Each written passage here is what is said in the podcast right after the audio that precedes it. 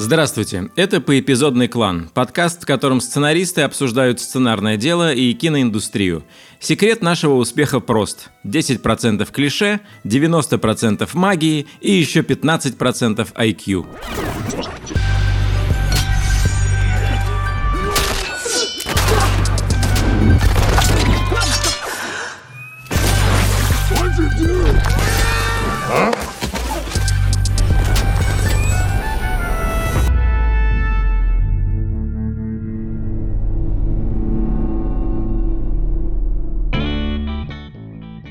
Меня зовут Николай Куликов, я сценарист, и я один из авторов фильма «Огонь». Вы его можете посмотреть прямо сейчас в кинотеатрах.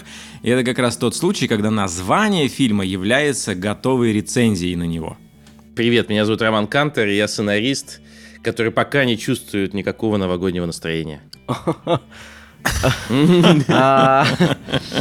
Хорошо. Сегодня мы будем вести выпуск вдвоем с Костей. Спасибо, Рома. Ну, я пытаюсь, чтобы, что я надеюсь, в процессе выпуска оно появится. В этом задача. Я Константин Майер, сценарист, физрук, я худею, огонь, новогодняя сказка, честные выборы.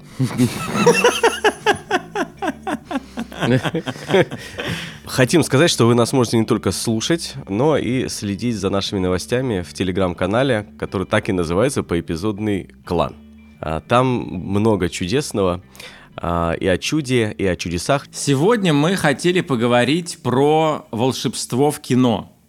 Мы сначала хотели поговорить про такой жанр, как рождественское или новогоднее кино, но потом поняли, что нас гораздо больше интересует волшебство в кино, потому что рождественские фильмы и там подборки рождественских фильмов уже многие много раз обсуждали. Но это частный случай в целом.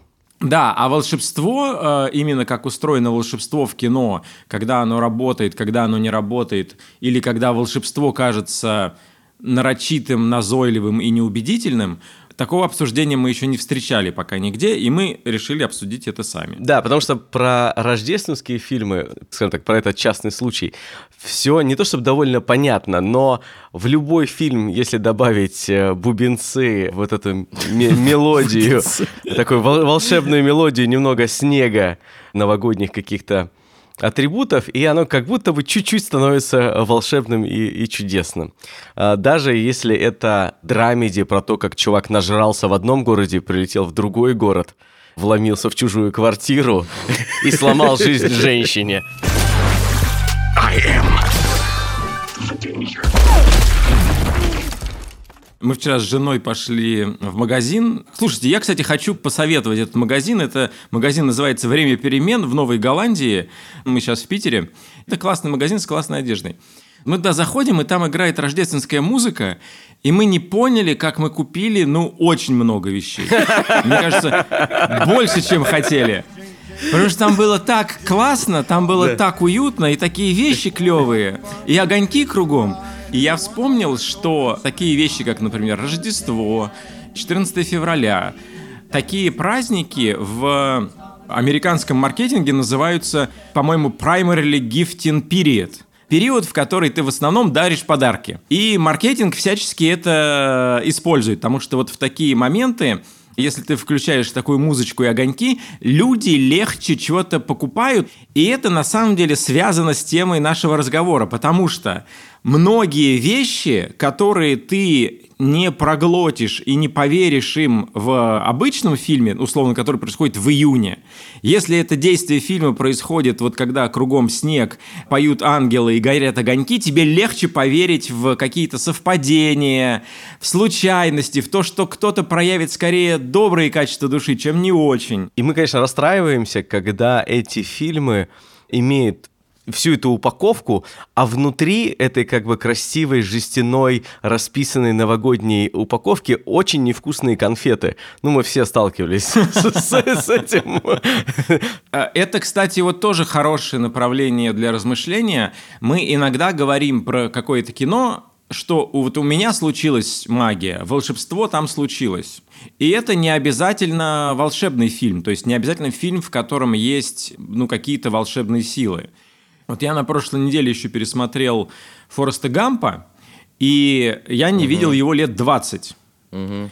И я смотрел его фактически свежими довольно глазами, и это по-прежнему очень крутое кино, очень современное, мне кажется, по языку. Но там есть один момент, который у меня вызвал вопрос. Там надо признать, что Форест Гамп проживает довольно удивительную жизнь, довольно разнообразную, яркую жизнь, полную очень ярких событий. И прелесть в том, что все они довольно хорошо замотивированы.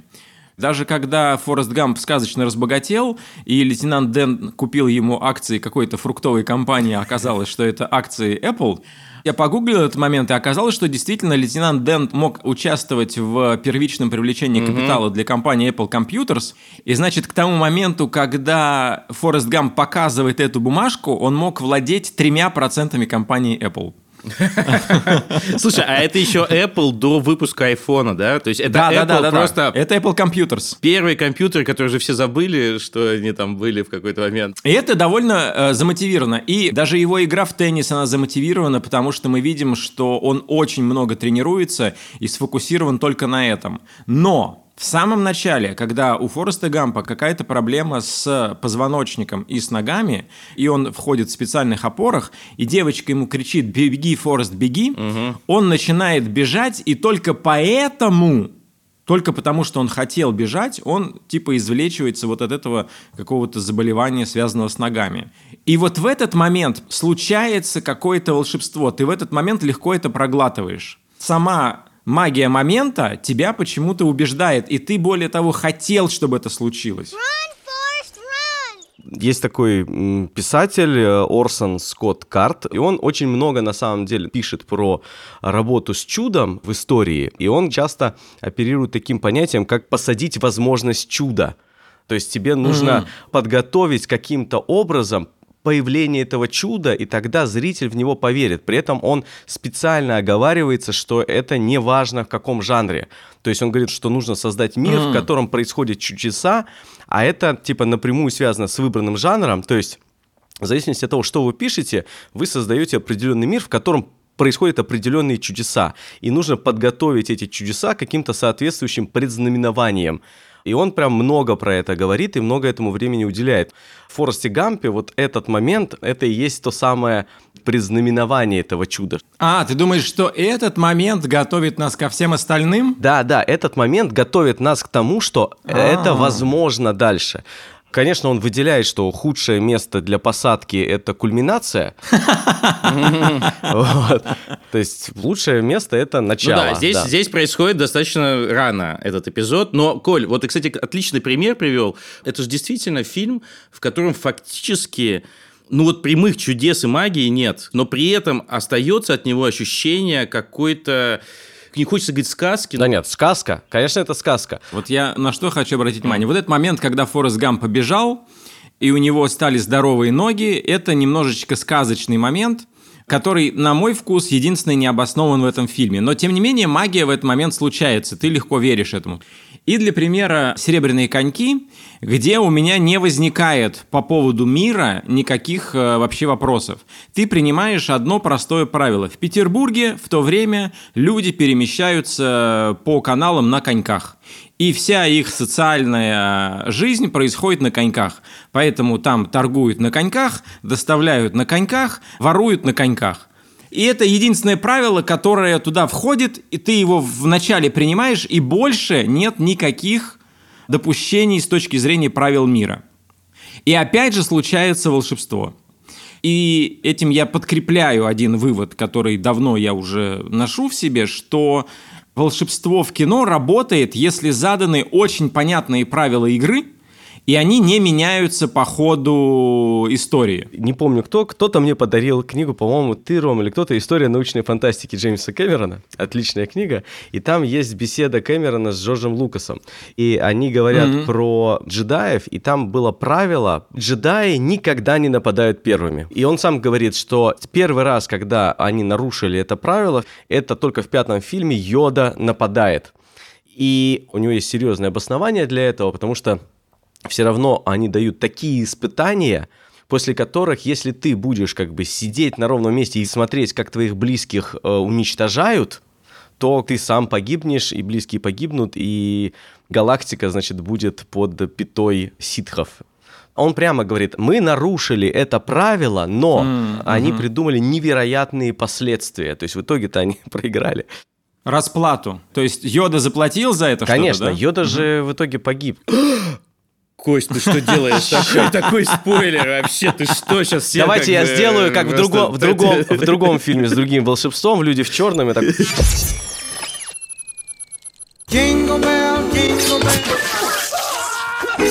Мне кажется, это тоже важная часть, связанная с волшебством, в том, что ты всегда за нарушение каких-то волшебных правил, ты всегда чем-то расплачиваешься. И, например, даже в Гарри Поттере, если ты творишь магию на глазах маглов, то ты должен за это расплатиться. И там, когда Гарри и Рон, например, летали на машине по воздуху на глазах маглов, их потом наказывали. Но при этом, если ты творишь магию внутри Хогвартса, там, где можно, то не, не, все нормально, тебя ни- никак не наказывают. Я хочу вот присоединить, что Pixar, они прям убеждены, что чудесные совпадения, из-за которых персонажи оказываются в каких-то в обстоятельствах каких-то, которые заставляют их двигаться, это типа обалденно. А если совпадение происходит, чтобы завершить это действие, чтобы спасти героев, это уже плохо, и это, ну, вообще-то обман. Так вот, к тому, что ты говоришь, если Гарри Поттер нарушает это правило, совершает это чудо там, где ты не должен совершать, то ты обязан как бы встретиться с последствиями, с которыми тебе придется справляться. То есть история обязана двигаться в этом направлении. Вот. А если это происходит как во «Властелине колец», или точнее в «Хоббите», в «Хоббите», по-моему, когда прилетают орлы, вот, а, ну, это как бы это скорее заканчивает это действие. То есть, грубо говоря, А напомни, напомни. ну, короче, они зашли в тупик, сейчас их как бы с- уничтожат, и тут прилетают огромные орлы, садятся, они на них садятся и летят. То есть нам показывали почти весь фильм про то, как сложно добраться до цели, а потом прилетают просто из ниоткуда, значит, волшебные существа, которые нарушают правила. То есть, да, это фэнтези, но у него свои правила мира, их как бы правдоподобные, убедительные. И орлы в этом, в этих, в этом мире являются тоже чудом.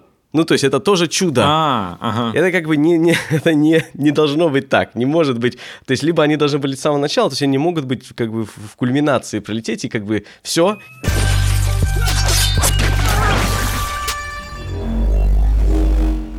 Очень короткий оф топ Какой ваш самый любимый советский новогодний фильм? То есть там, где есть какое-то волшебство. Я вдруг понял, что чародеи. Чародей, вот, блин, ты снял с языка просто. Чар- Снял с чародеи. языка, потому что чародей, да, да, конечно. Ну, Стругацкий, Стругацкий, Стругацкий, гений, да, да, да. Ну, я сразу вспоминаю, Дель Торо говорил про то, что раньше топливом являлось что-то духовное, то есть какой-то страх перед чем-то духовным, перед каким-то адом, э, а потом в 20 веке топливом стала наука, и все рационализаторское. И Да, да, Кость, так и получается, я тоже вот только что об этом думал, что научная фантастика и является сказочным кино 20 и 21 века, особенно в Советском Союзе, где этот жанр действительно развился и превратился в большой. То есть там чудеса — это путешествия на другие планеты, встречи с новыми существами, но это продается как абсолютно не чудо, как прогресс науки просто, да? Ну да, как Артур Кларк говорил, что любая технология, которую ты не можешь объяснить, это как бы магия. Вообще, в чем разница между рождественским фильмом, на мой взгляд, и новогодним? Рождественская – это как раз штука, идущая, ну, от самого названия понятно, от там христианского праздника и от чего-то, что предполагает наличие чуда, потому что в религии чудо – это всегда некая возможность, которая может произойти. И все люди, которые в это верили, а надо понимать, что это не просто какие-то были люди отдельно религиозные, отдельно нерелигиозные. В той или иной степени все были религиозны, это раз, а с другой стороны, не надо их считать еще и всех э, буквальными христианами, потому что вот посмотрите, вот эти все обрядовые вещи, которые связаны там, с гаданием, там ритуалы всевозможные, там это же все на самом деле не христианство, это все еще гораздо более древнее, а, там, по сути, язычество. И вообще у нас, как и в России, так и, не знаю, в Мексике, да и везде, а, там причудливая комбинация христианства и неких верований, которые просто традиционно складывались. Так вот потом, собственно, что сделало, значит, после 17 года? Собственно, Рождество отменили, и сделали Новый год. Потому что Новый год – это абсолютно материалистичный праздник. Вот начинается Новый год, вот время, когда он начинается, вот, значит, это все. Так, елка хорошо, елка вам нравилась, давайте елку сюда. Там, что там у вас, э, значит, был там Санта-Клаус? То есть, грубо говоря, ритуалы оставляют, а волшебство Да, забирают. Да. А волшебство, и даже волшебство, смотри, чем заменили. У вас там Санта-Клаус, да? Санта-Клаус, святой, святой Николай, да, там дарит подарки. Через там что-то труба, там все такое, дети. Окей, мы его заменяем Дедом Морозом, который работает в организации. У него там как бы конкретное как бы задание идти. Он получает там на почте, видимо, свои подсылки, подарки. Значит, идет, у него есть вот еще Снегурочка вот внезапно возникла, помощница. Вот, и все такое. И это все, с одной стороны, сохраняет вот эту ритуальность, но с другой стороны, полностью лишает ее действительно магии, чуда. И, в принципе, если подумать, вот эти наши 70 лет, они э, планомерно пытались выжечь, ну, просто заменить все непознаваемое волшебное познаваемым и объяснимым. Поэтому ирония судьбы, понимаете? Потому что плановое строительство. Кварталы выглядят одинаково, потому что плановая экономика. Как бы, то есть не из-за того, что волшебство привело его в другой город.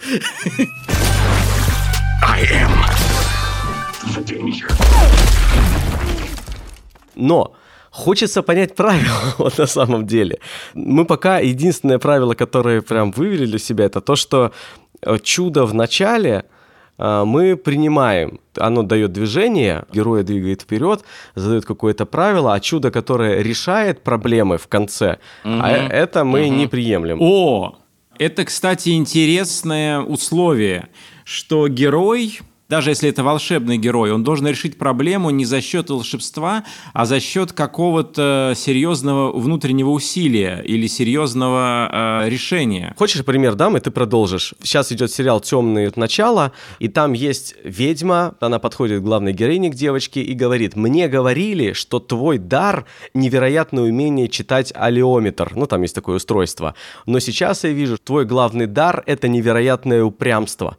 И, и она дает ключ э, да, к герою, за счет чего она побеждает. Ну, знаете, еще как бывает? Вот мне кажется, бывает элемент, я, бы- я бы назвал это элементом чуда в реалистических фильмах, не сказочных, где герой по ходу фильма заслуживает некого божественного вмешательства, назовем это так. То есть, вот пример в фильме «Спасти рядового Райана», когда в конце он, он там с одним пистолетиком против танка, и он просто стреляет, и танк взрывается. И ты не понимаешь, что произошло. А потом вылетает самолет. Но именно тот факт, что он не сдался в конце, что он стрелял из своего пистолетика, ну, как бы, что он... предпосылки Да. к этому, конечно. Да, да, это и весь фильм, что он заслужил, ты как зритель готов простить любое вмешательство, любое чудо, потому что ты, ну, невероятно хочешь сейчас этого. То есть, если ты создал героя, обстоятельства, которые заслужили... Ну, вот как, кстати говоря, э, в библейских э, притчах часто, там же ведь герой проходит через гигантские испытания, не зная,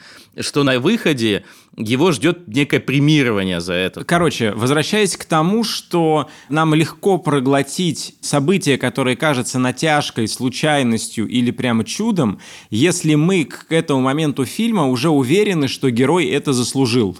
Если мы так хотим, чтобы это с ним случилось, мы легче это проглотим. Например, в Love Actually, когда в конце мальчик бежит за девочкой в аэропорт, то есть мы представляем, что просто так пробежать все эти кордоны, пробежать сквозь охрану в аэропорту ребенку, ну это невозможно. Но поскольку уже весь фильм заряжен серьезной такой рождественской интонацией, и поскольку нам уже показали несколько довольно трагичных ситуаций, мы думаем, а, ну типа, если они нам показывают не только сахарное что-то, а что-то и драматичное, то это типа фильм более реалистичный. Значит, этот мальчик, ну, видимо, это тоже как-то реалистично. Мы это легко проглатываем, но ближе к концу фильма только. И если герой этого заслужил. Слушайте, но мне кажется, это чуть ли не главное правило. То есть, если заслужил, то ок. А чем ты заслуживаешь? Мне кажется, ты заслуживаешь страданием. Ну вот я хотел привести пример Гарри Поттером, которого родители убиты, у тебя ран- рана, которая не заживает, она на всю жизнь. Ты смысле, живешь да. под лестницей у родственников, которые тебя ненавидят. Ты изгой. Как дальше, да, как дальше можно... Да-да-да. Над каждым вот этим новостью, вот типа, убили родителей, ты думаешь, вот бедный мальчик заслужил. Кстати, интересный момент. Если персонаж страдал, Если он терпеливо переносил эти испытания, которые на него посылает судьба, и он получает какое-то чудо, мы это легко проглатываем. И мы говорим, ну, все нормально, а, какая-то справедливость восстановлена. Но представьте, например, чудо в конце происходит с отвратительным персонажем. М, Это ужасно. Вот представьте персонаж Кристиана Бейла в американском психопате. Помните? Да, да, да. да. Вот, офиге- офигенное рождественское кино, кстати. Если кто-то не смотрел этот фильм, сейчас две минуты не слушайте, потому что мы будем обсуждать финал.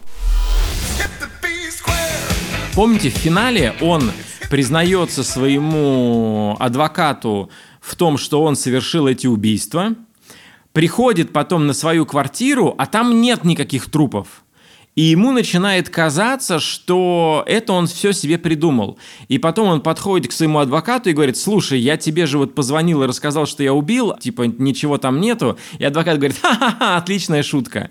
Но так дальше разворачиваются события, и благодаря тому, что он видит по телевизору выступление президента Соединенных Штатов, мы понимаем, что это огромная сеть вот этих богатых социопатов, которые творят какое-то зло, и за счет того, что у них есть много денег, и они еще социально приемлемо выглядят, это все покрывается Да. вплоть до уровня президента Соединенных Штатов. И в этом случае мы не раздражаемся от того, что ему повезло, а мы испытываем какую-то очень странную эмоцию от того, что нам показали, что вся верхушка это дикие безумцы, у которых нет жалости и сострадания.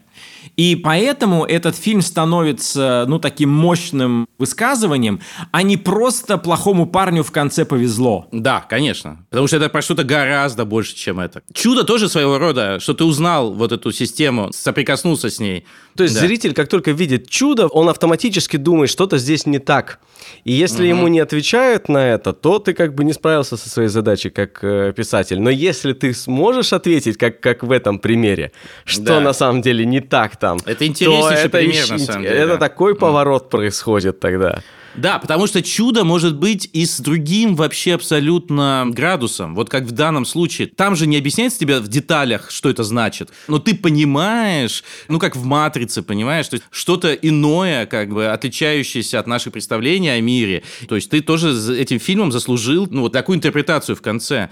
Я, кстати, подумал, что фильм на самом деле дико правительский. И, в общем, я как-то так сейчас и отношусь к, к- к- к- к- ко всему. То есть тогда я его смотрел как абсолютную фантастику в конце. Ну, как бы такое, а, такой вот ход. А сейчас кажется из того, что я теперь знаю, э, что это все очень, блин, прям- ну, то есть там только Эпштейна не хватает практически, как бы, понимаете? То есть, там, типа...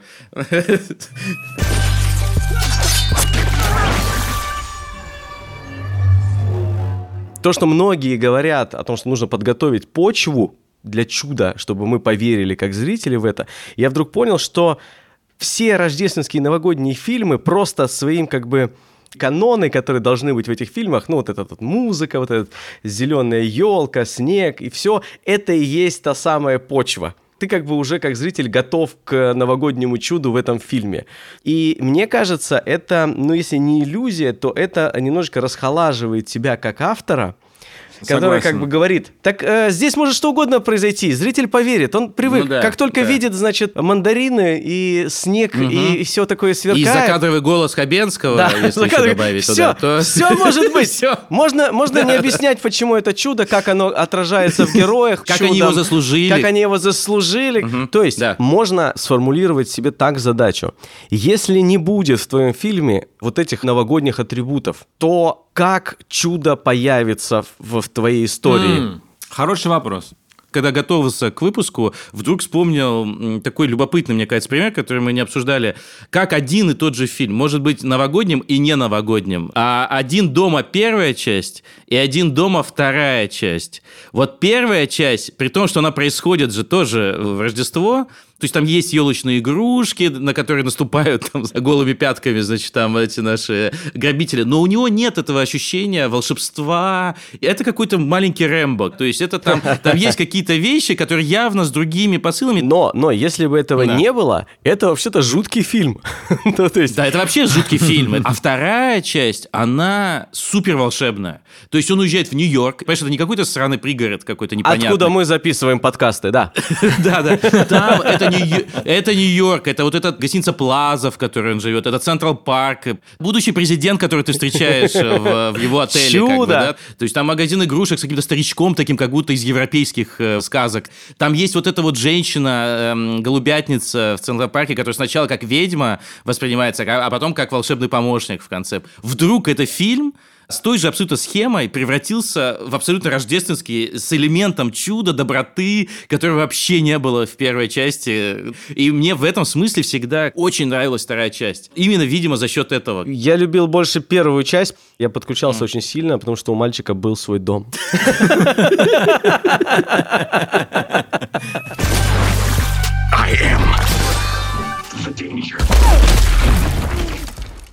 Кажется ли вам, что путешествие во времени является чудом или это сфера научной фантастики? Коль, чудо, то, что я тоже сейчас об этом думал, думал про э, Back to the Future. Мне кажется, вообще ответ вообще в другой плоскости лежит.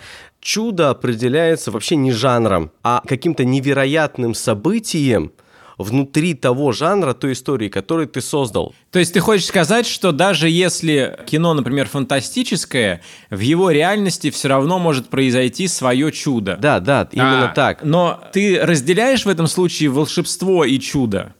Потому что, например, когда Фродо надевает кольцо и становится невидимым, но становится видимым для сил зла, это волшебство, но оно подчиняется законам этого фильма. То есть, грубо говоря, чудом было бы, например, если бы Фродо надел это кольцо и не был бы видимым для сил зла. А вот э, интереснейшие моменты, давайте попытаемся вспомнить какие-то примеры. Как Коля вот сейчас сказал, а что будет чудом в волшебном мире? Вот то, что чудо может быть в обычном нашем мире, и мы ее очень легко идентифицируем, потому что мы свою реальность очень представляем. Ты выстраиваешь сказочную реальность, и потом там начинает происходить чудеса. Или не происходит, я не думаю, что это обязательное условие, да. Но, но видимо, знаете, как срабатывает? Вот я сейчас даже без конкретного примера, но вот условно говоря, даже в мире Гарри Поттера, вот тебе объяснили, и ты в течение фильма вместе с героем изучал эти правила игры, потому что мир для тебя изначально незнакомый, да, то есть ты изучаешь, как работают палочки, заклинания, и ты знаешь, вот если ты произнесешь это, произойдет это, а потом вдруг это не происходит, например, или происходит что-то другое, и вдруг ты понимаешь, что ты не все знал про этот мир. все я про этого Орсона Скотта говорю, он говорит про то, что либо в начале, либо магия или чудо, оно как бы дает новое неожиданное направление для истории, но при этом вытекает из тех же правил, которые были до этого. Которые вытекает есть, да, или как да. раз, ну, логично ломает эти правила. И последствия. То есть всегда есть последствия у этого. Ну, последствия имеешь в виду от- э, цена, которую герой должен заплатить за нарушение правил, Да, да, да. А, ну вот это, кстати, одно из, э, мне кажется, ключевых правил э, волшебства. Если случилось чудо, и никто ничем не заплатил за него, мальчик, который добежал до аэропорта и э, встретил девочку, заплатил за это своими страданиями. Гарри Поттер за письмо в Хогвартс заплатил тем, что он до этого страдал. Ну вот, или наоборот, ты берешь в руки кольцо всевластия, надеваешь его, становишься невидимым, но ты расплачиваешься за это тем, что тебя видят злые и тебя перетягивает на темную сторону, грубо говоря. Ты становишься более уязвим для зла. То есть, если случилось чудо, за которое никто не заплатил ничем, и не взял на себя ответственность за это, тогда вот это воспринимается как супер чизи, как супер Да. недостоверное что-то и неубедительное. Ты всегда должен заплатить за то, что ты пересек эту границу между мирами.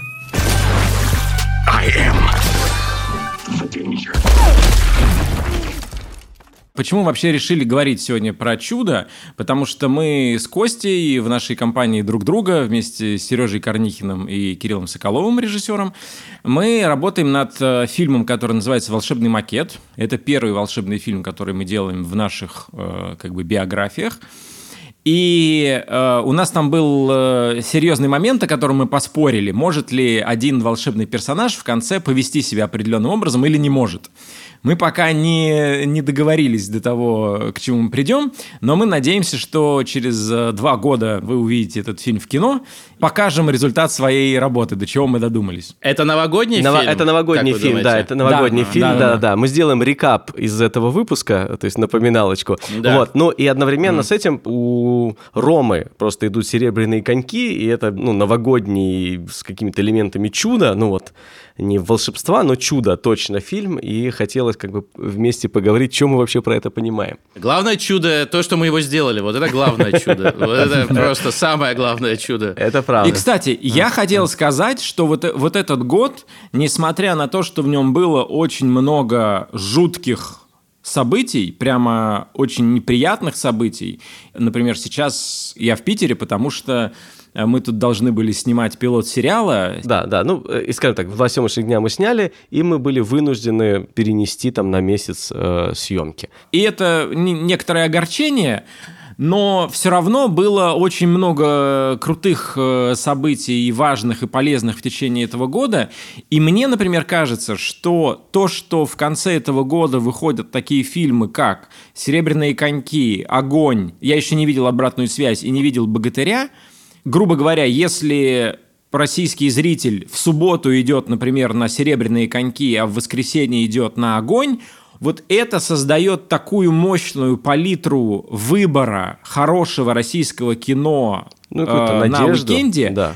Да. да, которого давно не было. Вот Да. это сочетание классных фильмов в прокате, оно сейчас, ну, мы- если я правильно понимаю, что нам дает обратная связь, и если я правильно понимаю, что будет про- происходить с «Богатырем», и это, мне кажется, первый момент в истории вот проката десятилетнего, когда столько классных российских фильмов одновременно выходит вместе, и зритель не пойдет в кино не потому, что он не верит, Да, да. да, а потому что, ну, вот сейчас такая Но ситуация с зато кинотеатрами. какая ценность теперь. э, Я вот буквально думал об этом пару дней назад, что теперь, и я читал об этом э, в, там, в Твиттере и везде, что теперь это некий поступок. То есть раньше сходить в кино это что? Ну это ты просто купил и пошел как бы. Теперь это некий подвиг даже как бы. Да? Так вот, Выбраться понятно, да, что да, мы... да, да. Да, то есть понятно, что мы не будем сейчас все аспекты этого обсуждать, там, во- сколько тебе лет, это все очень важно в данном решении, как бы, да, но и там, есть ли риск, нет ли риска, что такое кинотеатр против, э, блин, метро или вообще все, что, что угодно, как бы, но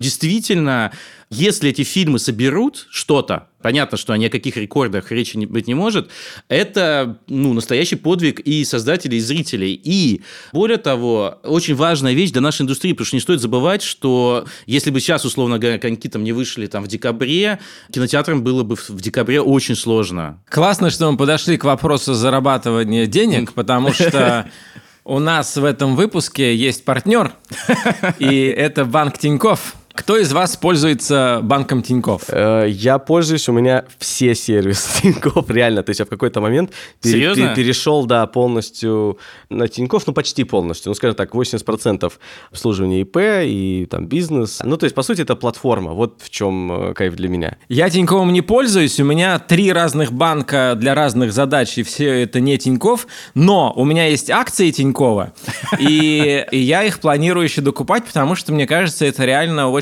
классная компания, очень э, хорошие перспективы у них.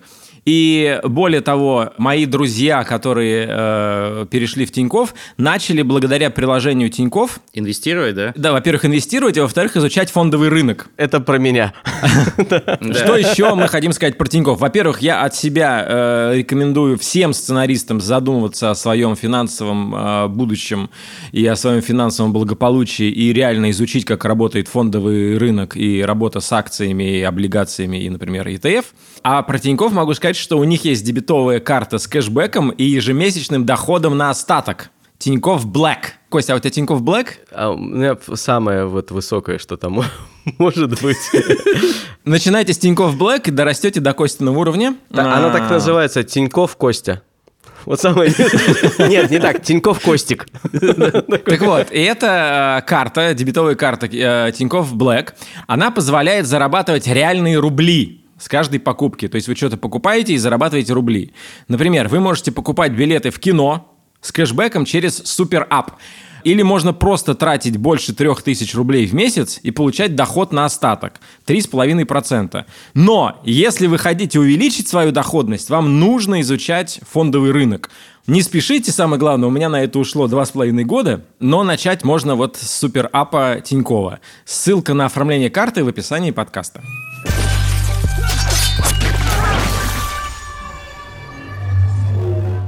Я вдруг еще понял, что мы так много говорили про цену, которую мы платим за чудо, либо после того, как чудо произошло, либо до. Вот есть ощущение, что у всех нас, всех, кто слушает нас, да вообще, вообще всех, ну всех, всех, кто нас слушает, ну мы вот немножечко Гарри Поттеры, которые вот все это отхватили, все это хафнули целый год. Каждый раз ты думаешь, ну вот все, и тебе что-то еще подкидывается. Ты такой, ладно, идем дальше. Но я хотел, да, продолжить эту мысль в том смысле, что мне нравится выражение, что прилив поднимает все лодки, как вы понимаете. То есть э, понятно, что у всех есть там эго, все хотят, чтобы их фильм заработал больше, это все понятно. Но ведь также понятно, что если произойдет самая главная фундаментальная вещь, люди поверят в русское кино, и не иронично будет его смотреть, и как бы Без, будут без его приста- ждать. Понятно, приставки, что- без приставки. Я вообще не смотрю, но... да, Вот, да. я вообще не смотрю нет, э, но или для русского кино, или годное кино. То есть Да, вот если не это стыдно, потихоньку... Не стыдное кино, да, список нестыдных русских фильмов, и это реально буквально, что публикуют э, там афиша, понимаете? Вот буквально. Вот, и если это произойдет, а я верю, что это произойдет, и я, более того, я уже вижу, что вот э, уже точно могу сказать, я очень надеюсь, что с огнем будет происходить какие-то вещи, там с богатырем уже понятно, у них есть своя база, уже, уже есть своя фан-база, вот, а с коньками я просто увидел вещь, которая не основана ни на комиксе, ни на, ну, по сути, ни на книжке, ни на чем таком э, существенном, у нее действительно появля- появляется на глазах своя фан-база, они делают там клипы, мемы, тиктоки, ну, то есть там это безумие какое-то происходит, и люди ходят во второй, в третий раз. Вот это для меня, как для создателя, самое вообще приятное, что может быть вообще, в принципе.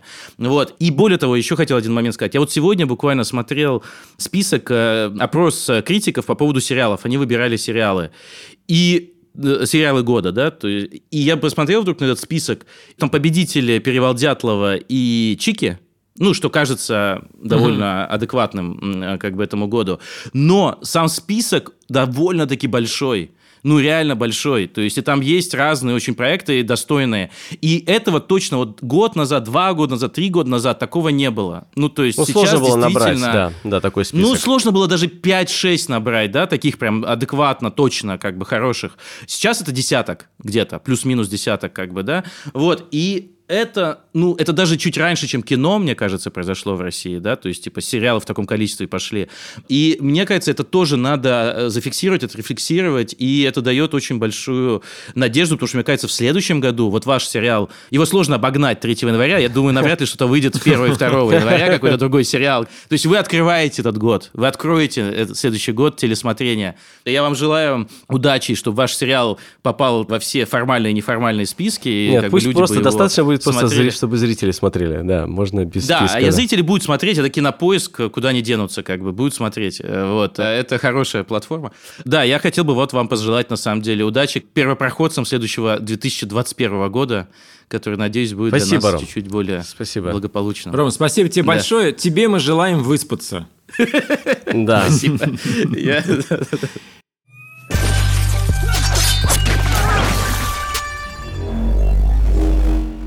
Слушайте, ну а давайте посоветуем по одному фильму или там сериалу, который мы хотим посоветовать на э, вот эти Помимо, праздничные дни. помимо наших, да, хорошо, давай. Нет, чтобы посмотреть дома как раз, э, после уже просмотра наших фильмов, как бы посмотреть дома под одеялком. Тед Ласса, я еще раз хочу просто напомнить. Наверняка не все э, услышали и не все посмотрели. Я хочу сказать, Тед Ласса. Вы не видите, но я Вот. вам показываю, значит, бамп, этот чехол своего телефона, на котором изображен главный герой, и написано «Be curious, not judgmental». Вот еще, еще раз, Тед Ласса. При том, что там нет Рождества, мне кажется, по духу это супер рождественский сериал. Я бы посоветовал новые утиные истории. Прикольно. А, Я ну, посмотрю. реально, несколько лет назад вышли новые утиные истории, в которых они переописали немножко персонажей, переописали между ними отношения, дали э, многим более глубокие характеры, и они поднимают там довольно серьезные темы для детского кино. И довольно иногда сложно устроены эти серии, и я прям очень рекомендую это же сериал, да? Это истории. мульт, мульт- да, да, да, да, мультсериал. да, мультики, Блин, мультики, да. Это да, мой да. любимый детский был э, мультсериал. То есть я вот это из всех, я больше всего любил утиные истории, конечно. Вот я сейчас, на самом деле, я не смотрел. Я не Ты смотрел. будешь удивлен. Ты Я будешь посмотрю. удивлен. Я посмотрю. А, Ну, и особенно, когда подрастет э, ребенок, я точно посмотрю. Вот, вот это э, сто процентов. А я хотел посоветовать, кстати, тоже сериал. Называется «Искатели правды», Truth Seekers. Просто про него мало кто говорит. И я не говорю, что это какой-то супер шедевр, там, который надо обязательно смотреть.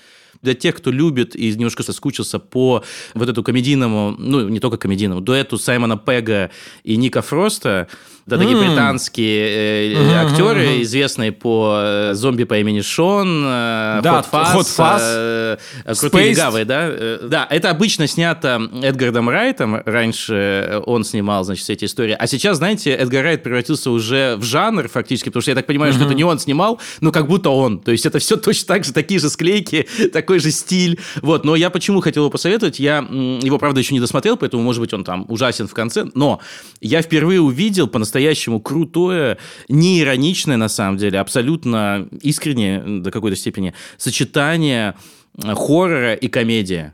Вот это меня просто, как сам факт, как само достижение, меня поразило. То есть, может быть, это не будет та история, которую я буду пересматривать там или вспоминать всю жизнь, но, но вот удивительная вот эта пойманная тональность, что очень сложно, что невероятно, я могу сказать, сложно не только написать, но и, естественно, снять, сыграть это все. Они это делают мастерски, просто. Ну, то есть, э, и, для, говорю, для тех, кто соскучился по английскому такому, как, ну, что бы это ни значило, юмору, вот, э, это, мне кажется, очень классно. Класс, класс.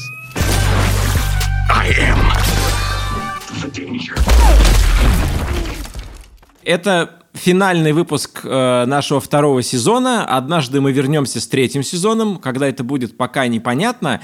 И нам было очень классно делать эти два сезона. Мы готовились ответственно. И если вдруг нам, вам понравился наш подкаст, то потратьте, пожалуйста, минуту своего времени чтобы поставить нам оценку там, где ставятся оценки, и написать отзыв там, где ставятся отзывы. Мы знаем, что вы нас, скорее всего, любите, и это не для того, чтобы потешить наши эго, а для того, чтобы потешить наше эго. А, Но а, в основном для того, чтобы нашему подкасту было легче дальше продвигаться на тех площадках, где он выходит. И к- когда мы выложим этот выпуск у нас в телеграм-канале, пожалуйста, предлагайте в комментариях э, свои варианты э, новогодних и рождественских фильмов, которые вы советуете посмотреть э, нашим слушателям. И вот еще какое дело, дорогие слушатели. Вас стало больше, чему мы очень сильно рады, и мы хотим попросить вас ответить на несколько вопросов и, возможно, задать вопросы нам. Ссылка будет в описании выпуска и в телеграм-канале. И мне бы хотелось увидеть рекомендации нетривиальные, то есть, грубо говоря, посоветовать фильм Love Actually или фильм «Эльф» с э, Уиллом Ферреллом, это довольно несложная задача. А если вот вы сможете посоветовать нам что-то удивительное, что-то, чего мы не видели, это будет очень Корейский приятно. рождественский нуар. Это был поэпизодный клан. Еще один подкаст студии «Либо-либо», в котором творятся чудеса. Над выпуском работали редакторы Андрей Борзенко и Ильдар Валиулин, продюсер Павел Боровков, звукорежиссер Павел Цуриков, композитор Кира Вайнштейн, дизайнер обложки подкаста Петр Сутупов, а дизайнер афиш с бананами Нина Итова. Чао, с Новым годом, до новых встреч! С С Новым годом всех!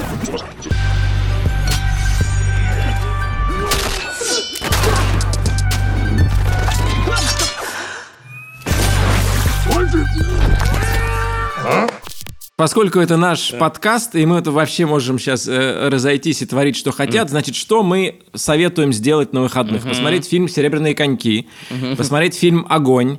Э, только, пожалуйста, не пишите нам, какой вам понравился больше. Да, Да. Ой, Если какой-то понравился больше, да, потому что ну, мы не, не хотим Что мы сделаем читать. с этой информацией? Вот просто Да, да, да, себе. да. да, Значит, еще бы... Настя, соберись, нужно посмотреть. Это очень долго мы это делали. Костя это задумал еще с э, Сашей Вялых, а Саша Вялых – это один из ведущих э, другого подкаста сценарного, который мы тоже советуем, «Авторская комната». И если вы на новогодних праздниках будете играть в пятый Battlefield на PlayStation, то мой никнейм Коля Куликов в одно слово через Y.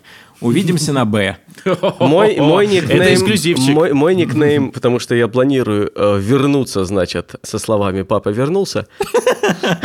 А я тот папа, который... Эти слова, которые ты мечтал услышать с 6 лет, да? Да, да, именно, именно Коля прям пробил, хорош. Вот.